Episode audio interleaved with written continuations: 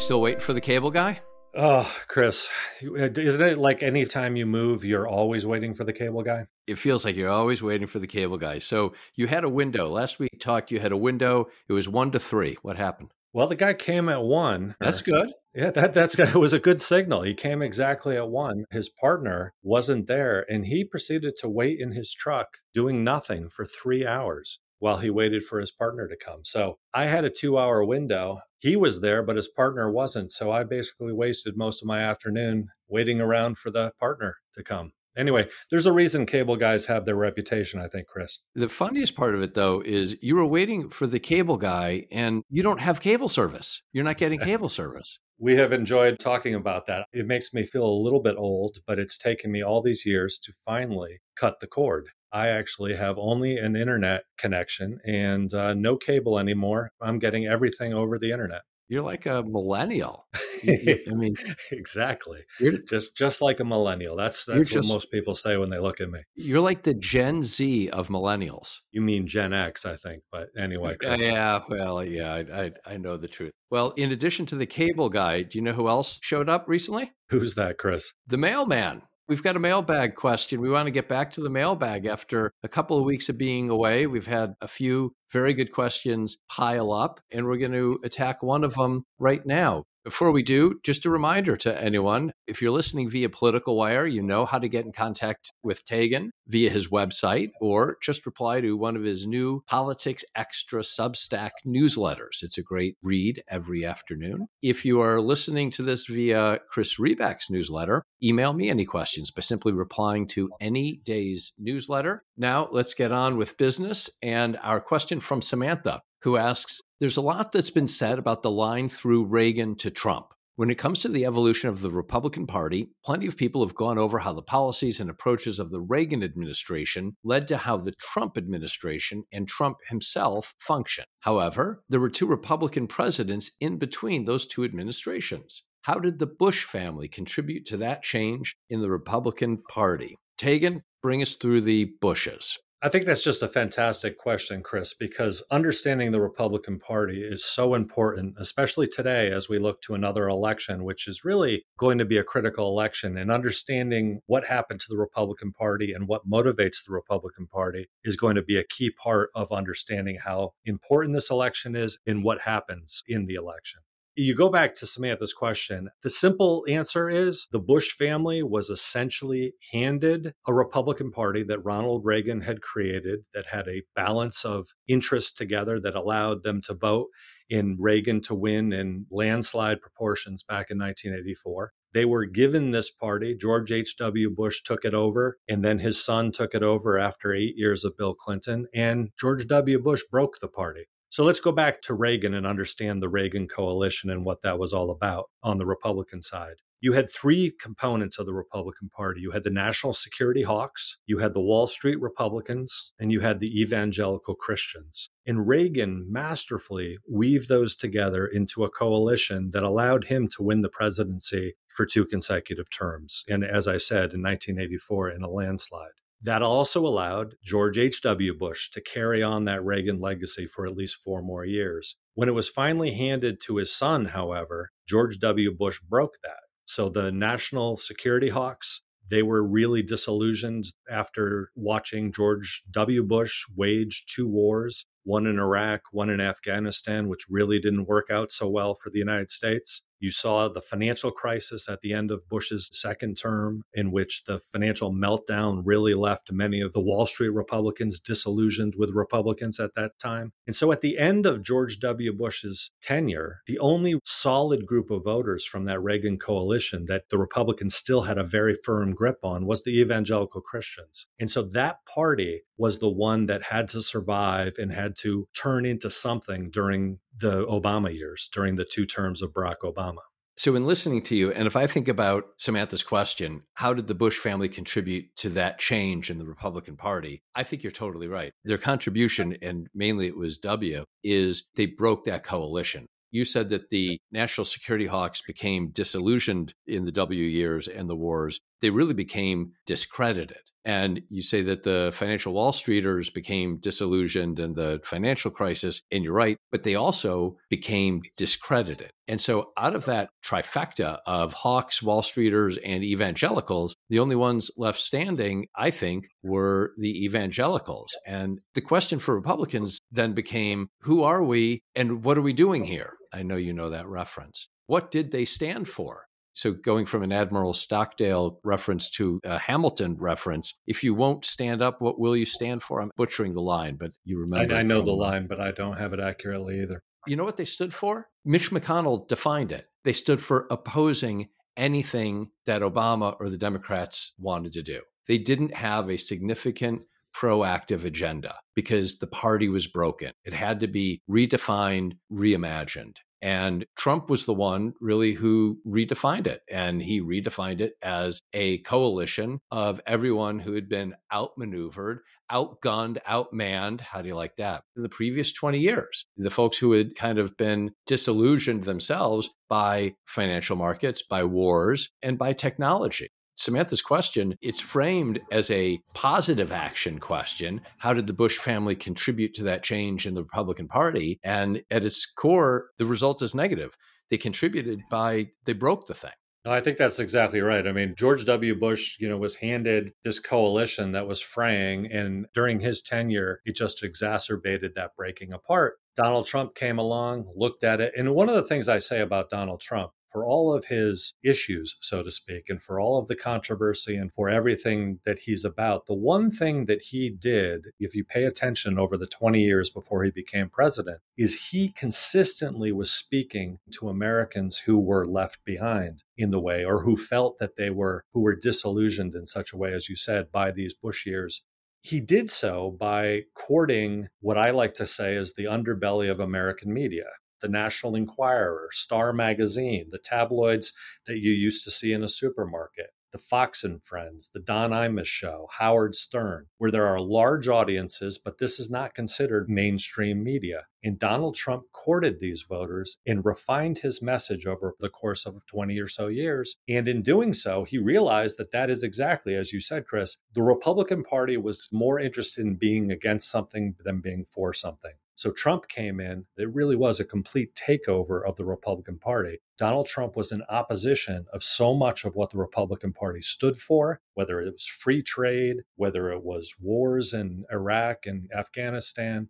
Donald Trump opposed much of what the Republican Party had stood for over the course of the previous generation, and as a result was able to pick up enough electoral college votes in 2016 to eke through with a surprise win in the presidency. But it's a fantastic question that Samantha asked because that Republican Party now is the one that is headed into the 2024 election. And when you look at the early stages of this Republican primary, and you've got right now, we'll see, things may change, but you've got two front runners, Donald Trump and Ron DeSantis, who are getting about 75 to 80% of the support of that party. Both of those men stand for much of the same thing, which is they are in opposition to the establishment. They are in opposition to so much of what the Bush family had used in order to gain power as they did for three presidencies for the Republicans, this actually might be the most important election of their lifetimes because I think they are dealing with the same question that they were dealing with in 2007, 2008, which is the who are we? Are they the party of Trump and DeSantis, which it kind of seems like they might be because those two kind of have 75 ish percent of the vote? Are they the party of more moderate Republicans?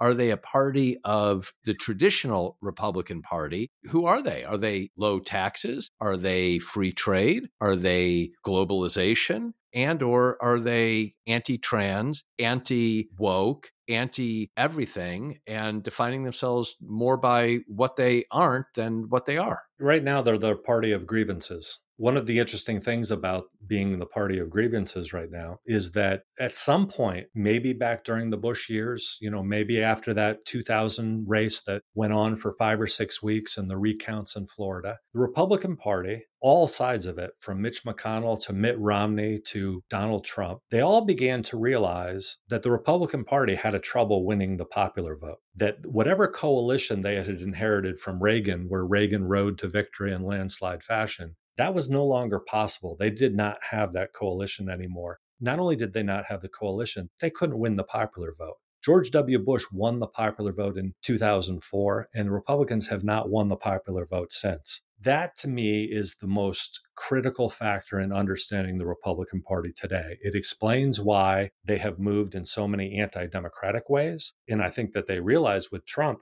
Trump barely captured the presidency by winning narrow margins in three key states so that he could get an electoral college victory. And then Donald Trump could not win a reelection campaign. I think the Republican Party realizes that if they don't capture power any way that they can, they're going to be the out party right now. That coalition that was broken all those years ago under George W. Bush's tenure just doesn't work anymore. They haven't really created a new coalition that can get a majority of the popular vote. And so they're led into these anti democratic ways. And it's not just Donald Trump, it's Ron DeSantis as well. It's senators like Ted Cruz, Josh Hawley. There's a whole group of them who I think intellectually realize that the Republicans don't have the majority of the voters in this country right now. Has anyone asked W. Bush about this since he left? He's said a couple things, more talked about kind of against Trump and against the things that are happening now thinking back to the years when W was around and prominent, he historically did not appear to be the most introspective person, but in some ways I feel more now like he is. I mean, I feel like, I don't know, maybe it's the painting that he does, maybe it's uh, the friendship with Michelle Obama. He seems more introspective. Have you heard anything where anyone has gotten to really talk to him about what happened to the Republican Party and what role do you feel you had in where it is now? Yeah, I don't recall any interviews being done recently on that. Obviously, as you said, he has reacted quite negatively to Trump. He still is a very loyal Republican. He still holds fundraisers for more traditional Republicans. He remains a member of the Republican Party, even though he he's not invited to the conventions anymore, it seems yeah, as you said, he's not a very introspective guy, and I haven't seen that. So if you're hoping for some sort of like Robert McNamara moment where there's a memoir where Robert McNamara conceded all of the mistakes that he made during the Vietnam War, I don't think you're going to see that with George W. Bush. We'll leave it to other historians and podcasters to try to examine that. So he's the anti Groucho Marx. He's happy to be in a club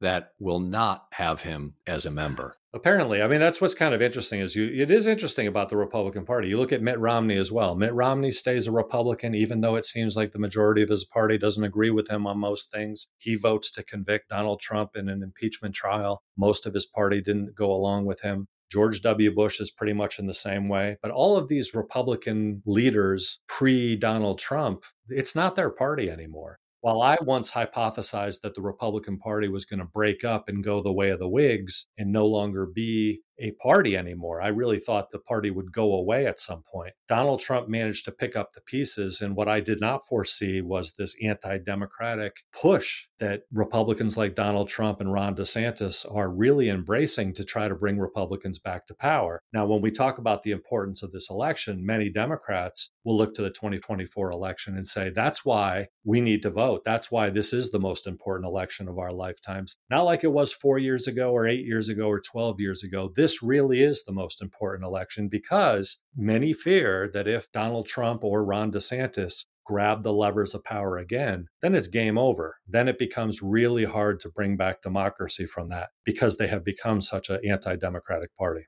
Well, it was an excellent question from Samantha. Really appreciate it. Keep the emails, questions coming in. We'll make sure to get them on the show. One other topic that I wanted to get to today, something that was in the news just a couple of weeks ago, Amazon pauses construction on second headquarters in Virginia as it cuts jobs. The delay affects three office towers, the Helix Conference Center, and the move. This is all the uh, Bloomberg piece that reported, that broke the news. The move coincides with the biggest job cuts ever and with remote work reality. And the piece states Amazon is pausing construction on its sprawling second headquarters near Washington, a decision that coincides with the company's deepest ever job cuts and a reassessment of office needs to account for remote work. John Schoettler, Amazon's real estate chief, confirmed the pause in a statement to Bloomberg News. Schoettler said the company remains committed to Arlington, Virginia, where by 2030, Amazon is committed to spend $2.5 billion and hire some 25,000 workers. But the construction moratorium will delay the online retailer's full arrival at its biggest real estate project and could create headaches for local developers as well as construction and service workers banking on Amazon's rapid expansion. So, first, give me, if you can, just a little of the history. This was the culmination of the bidding and the bake off between all of the different areas. I think there were 20, 25, 30 municipalities around the nation fighting for this Amazon building. This was that property. This is that effort that the local municipalities were bidding over to get built in their locations. Let's just look at it through the proposed location of Queens, the Long Island City section of Queens, right near where you and I both live outside of New York City. It was very exciting. The type of thing where one of the large internet companies is going to base themselves here in New York. They were good jobs, professional jobs, tech jobs. This was the type of thing that everyone was very excited about, people were talking about. Then, out of a sudden, out of nowhere, Alexandria Ocasio Cortez came out and she opposed it. And she opposed it for a lot of reasons. She opposed it for labor reasons, that Amazon was not good to its workers, but she also opposed it because the city of New York was going to have to give so many benefits to Amazon to get them to move here. Those were tax dollars that were going to be taken away from other things like social services in her district. AOC represents part of the district where this new Amazon headquarters was going to be located. And so when you look at this news that all of a sudden they picked outside of Washington, D.C., and all of a sudden it's paused, it does make you wonder was AOC right that whole time? Well, according to AOC, she was right. And as the New York Post reports, AOC mocked on Twitter after the Democratic Socialist bragged about smashing Amazon headquarters in Queens. Representative Alexandria Ocasio Cortez's I told you so about Amazon did not go over well, the Post reports. The Democratic Socialist is so funny. The Democratic Socialist was mocked when she bragged on Twitter about killing an Amazon headquarters in Queens after news broke that the corporate giant was pausing construction on a similar project in Virginia. Quote, this is her tweet. When I opposed this Amazon project coming to New York because it was a scam of public funds, the whole power establishment came after us, dot, dot, dot. In the end, we were right, AOC, who represents part of Queens and the Bronx, tweeted Friday. I know I'll never get an apology for that time, but it was worth it, she continued. Back to the New York Post, AOC was right about not getting apologies. Quote, you opposed it to get headlines and cost your district countless jobs. You should resign in disgrace, tweeted Jacob Airey.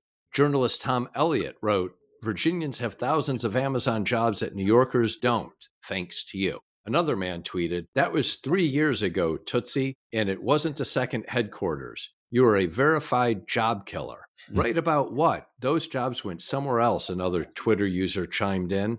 Tootsie's a phrase I haven't heard. That might be from another person who hasn't cut the cord and isn't as young as you are. We should beep that out, Chris. Yeah, we, we should. I mean, it's kind of pretty ridiculous, but but you can't because I mean that's kind of part of the point. It gives you a sense of who's commenting. By the way, out of all the things to choose to quote to put into your story, you would choose that one and be like, yeah, this is going to really be representative of well thought out points to prove why AOC was wrong the argument against AOC. Is she justified in taking a victory lap? Are these tweeters, Tootsie person aside, correct, or is it somewhere in between? I think she is justified. I mean, when you look at what the projections were for Arlington, Virginia, it was by 2030 that there would be around 25,000 new workers and that Amazon was going to spend $2.5 billion in the community. What most people don't realize is that, particularly in this New York area, New York City is New York City. A company like Amazon needs to be in New York City. Amazon has already hired in this New York area since this competition went on for their second headquarters. They have already hired between 10 and 15,000 workers. This includes with the recent layoffs that Amazon and other tech companies have been making. So even without those tax benefits, Amazon has already been hiring workers in the New York area because they need to, because they're Amazon and they're a growing, profitable company and they need more workers in this area. So it was a big deal because it was going to be HQ2, right? The second headquarters for Amazon. And there was some prestige that went along with that. But the idea that you would give so much in tax credits to a company that, as you know from any tax debate, already doesn't pay its fair share of taxes relative to other businesses. It's the type of thing where I really do think AOC deserves a victory lap on this. Did she foresee this? Of course not. You know, is she a little bit lucky to be able to point to this? She probably is. But I'll bet you the amount of tax breaks that Arlington, Virginia and Virginia gave to Amazon to attract this headquarters, I'm sure there's some people second guessing that decision. That's actually the story I would like to see. Who's gone and talked with the leaders in Arlington who did give away those tax breaks? Look, this is not over who knows what's going to happen. Amazon says, of course, they're going to say, but Amazon says that they are continuing, they are going to build it, they are creating the jobs. However, I completely agree. Taking the victory lap, I mean, again, one of the reasons that you and I do this podcast is there are legal reasons why things happen, there are economic reasons why things happen. And what people don't often talk about around policy necessarily is there are political reasons why things happen. AOC absolutely had political reasons why she wanted to kill that HQ2. She had economic reasons, she would state, but she absolutely had political reasons. She's a politician and she took a victory lap. That's a political move. And so, should she do that right now? Yeah, sure. Now, by the way, she's going to still get the tweets that you see. I can't imagine that she cares very much. And in five years, it may turn out that she was wrong and she took her victory lap prematurely. But if you don't take them when you can, you might not get another chance. So I say take them when you can. I think that's well put. Which means, in the end, Taegan, for some reason, the New York Post wrote this story making fun of AOC. I can't imagine why they would want to do that. Can you? Well, the New York Post is pushing the uh, America is being gripped by Marxist socialists. So that's the storyline that we need to push. And you fit the stories in the storyline, right, Chris? You're a former journalist. Isn't that what you tried to do? That was it every single time. I'm going to let you go. You know why? Tell me. I want to find out if the cable actually got hooked up at your house. Well, if you're listening to this podcast now, you'll know that the internet works and that I was able to upload the podcast when we were finished. So there you go. Thanks, Taegan. See you, Chris.